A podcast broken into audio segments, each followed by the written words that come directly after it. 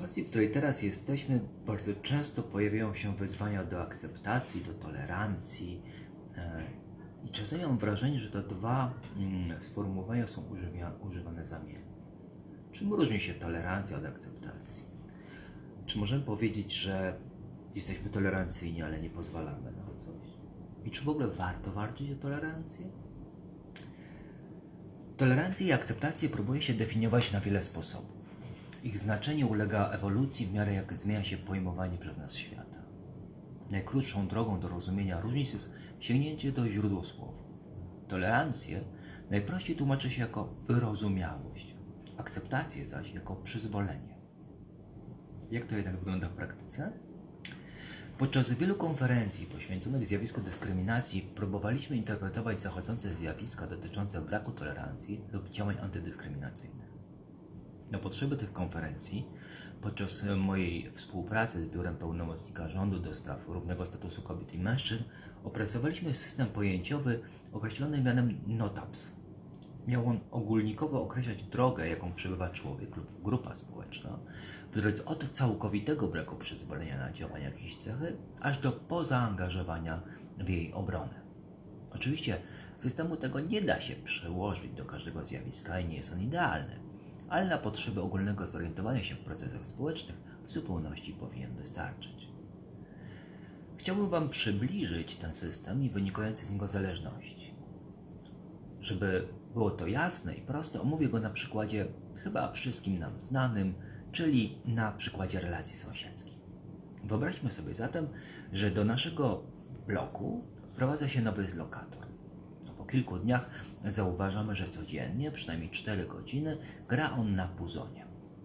W dodatku gra muzykę klasyczną, podczas kiedy my lubimy tylko jazz. Naszą pierwszą reakcją będzie zatem myśl, no nie, ten facet nie ma prawa zakłócać mi spokoju, powinno się mu tego zakazać. Jesteśmy gotowi wpisać protest do administracji, wzywać policję, a nawet podpisać się pod apelem o eksmisję. To jest pierwszy etap na naszej drodze, czyli nietolerancja. Nie znamy naszego sąsiada. Nie wiemy, dlaczego tak usilnie gra codziennie przez 4 godziny muzykę klasyczną, której nie lubimy. W zasadzie poza tym, że istnieje i jego zachowanie jest różne od naszego, nie wiemy o nim nic. Dlaczego zatem protestujemy? Wiele przejawów nietolerancji bierze, bierze się z niewiedzy. Brak wiedzy budzi w nas niepokój, czasami lęk, a ta z kolei jest prostą drogą do agresji. Odrzucając rzeczy nam nieznane, zamykamy się często w skorupach własnych uprzedzeń i stereotypów, a przez to sami się pozbawiamy możliwości zmiany postawy. Najczęściej szukamy wtedy argumentów popierających nasze tezy, ignorując lub nie dopuszczając do siebie argumentów przeciwnej strony. Dyskusje na takim etapie są zazwyczaj bardzo emocjonalne i mało mają wspólnego z debatą czy poważną dysputą. Nietolerancja jest bardzo szerokim zjawiskiem i można ją definiować od prozaicznego sprzeciwu aż po, po bezprecedensową agresję. Od niej prowadzą dwie drogi albo będziemy ją w sobie pielęgnować, co nieuchronnie przerodzi się w agresję szkodzącą nam i obiektowi nietolerowanemu, albo zmienimy nastawienie, przechodząc od nietolerancji do obojętności. Załóżmy, że nasz sąsiad dalej codziennie gra na puzonie nielubione przez nas kawałki muzyki klasycznej. Mieszka, mieszka z nami już jednak na tyle długo, że po prostu zaczynamy się do niego przyzwyczajać. Witujemy go na korytarzu, mówimy dzień dobry, ale nadal nie chcemy mieć z nim nic wspólnego. Nadal uważamy, że jego zachowanie jest nie do przyjęcia. Chcielibyśmy, aby przestał grać nam na nerwach. Na pytanie jednak, czy podpiszemy list protestacyjny, odpowiadamy, żeby dali nam święty spokój, bo mamy ważniejsze problemy niż zajmowanie się wariatem grającym na puzonie. Jak ktoś go usunie, nie zmartwimy się, ale nie będziemy też nic w tej sprawie robić. Obojętność jest bardzo bliska do tolerancji, ale czegoś jeszcze jej brakuje.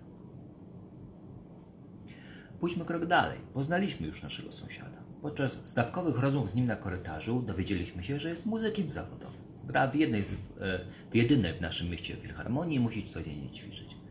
No jego muzyka nadal nam się nie podoba. Przeszkadzają nam jego próby, ale posiadając już jakąś wiedzę na jego temat, traktujemy to z wyrozumiałością. Przyjmujemy do wiadomości, że taki człowiek jest naszym sąsiadem, ma swoją pracę, poglądy i potrzeby. Jednak gdyby ktoś chciał zwiększyć, gdyby jednak chciał zwiększyć ilość prób, przyjęlibyśmy to z niesmakiem. Kiedy przyszedł do nas prosząc o poparcie jego pomysłu zorganizowania koncertów dla mieszkańców osiedla, nie podpisaliśmy się, tłumacząc, że jak ktoś chce słuchać muzyki klasycznej, może pójść do filharmonii. Nie podpisaliśmy jednak także listu, w którym nasz inny krewki sąsiad domagał się zakazania tego koncertu. Uznaliśmy bowiem, że jeżeli znajdą się wybliciciele takiej muzyki, to niech sobie zorganizują taki koncert. To przecież ich prawo. Nas w każdym razie wołami na ten koncert nie zaciągnął. Pewnego dnia nasz sąsiad, muzyk, pochwalił się nam na korytarzu, że jego zespół wygrał prestiżowy konkurs muzyczny. No niby nas to nie dotyczy, ale poczuliśmy się przez chwilę dumni, że mamy takiego sąsiada. Przez kilka kolejnych dni zainteresowaniem śledziliśmy informacje w mediach na ten temat i doszliśmy do wniosku, że warto byłoby się przejść do tej filharmonii i posłuchać koncertu. Oczywiście nadal pozostajemy wielbicielami z jazzu, ale chcielibyśmy się dowiedzieć czegoś więcej o tym, kim jest nasz sąsiad oraz dlaczego muzyka klasyczna jest dla niego taka ważna. Przypadkowe spotkania na korytarzu, rozmowy i dyskusje powodują, że zaczynamy rozumieć jego miłość do muzyki. Z czasem nasz stosunek do niego zmienia się całkowicie. Popieramy jego pasję, zaczynamy uważać, że muzyka klasyczna jest równie ważna co jazz i skoro są ludzie, którzy chcą jej słuchać, muszą mieć do tego prawo. Chętnie poprzemy projekt zorganizowania koncertu na naszym osiedlu i w ostrych słowach odrzucimy propozycję, by go zakazać. Przecież muzycy klasyczni to tacy słowni ludzie jak my, myślimy. Jednak cała ta sprawa nadal nas nie dotyczy.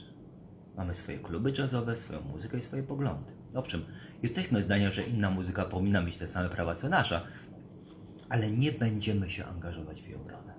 To nadal nie jest nasza sprawa. Stanie się naszą, kiedy przejdziemy od akceptacji do pozytywnego zaangażowania. Wyobraźmy sobie, że nasz sąsiad przyszedł do nas ze zmartwioną miną. Okazało się, że władze miasta chcą zamknąć jedną filharmonię i w niej miejsce otworzyć kolejny w mieście klub jazzowy. W dodatku administracja naszego osiedla odwołała koncert muzyki klasycznej, bo kilku sąsiadów, w tym nasz krewki opisywany znajomy, stanowczo się mu sprzeciwiało. Reagujemy oburzeniem. Pomagamy naszemu muzy- muzykowi napisać list protestacyjny, włączamy się w organizację pikiety pod ratuszem, projektujemy ulotki, stronę internetową, angażujemy się w walkę o prawa muzyków klasycznych i nagle zdajemy sobie sprawę, że przecież walczymy o coś, co nas nie dotyczy. No, nadal z uwielbieniem słuchamy jazzu, a w filharmonii byliśmy raz w życiu i to bardziej z ciekawości niż z chęci. Zdajemy sobie sprawę, że zaangażowaliśmy się w walkę o prawa innej grupy, całkowicie od nas różnej. Dlaczego? No, bo po długim okresie poznawania tej grupy stało się dla nas jasne, że poza gustem muzycznym niczym się ona od nas nie różni. Że jeżeli chcemy sami być pełnoprawnymi uczestnikami życia publicznego, to musimy się zaangażować w walkę o prawa innych. I angażujemy się dla dobra wspólnego. Co z tego wynika? Opisaną przeze mnie sytuację można podciągnąć pod dowolny przykład odmiennych poglądów. Podobnie będzie mm, bowiem wyglądała nasza droga w stosunku do dowolnej mniejszości. Czy zawsze będzie wyglądała tak samo? Oczywiście, że nie. Każdy z nas bowiem idzie nią trochę inaczej. Niektórzy zatrzymają się na pewnym etapie lub będą się cofać i posuwać naprzód naprzemiennie. Droga do akceptacji zjawisk nie jest prosta i dość kręta. Od nas jednak zależy, czy się w nią wybierzemy. Tej sytuacji, w której jesteśmy teraz, e, w sytuacji, kiedy napływa do nas fala uchodźców, zarówno z Ukrainy, jak i z Afganistanu i innych krajów, warto zastanowić się, na którym etapie jestem i co chcę z tym zrobić.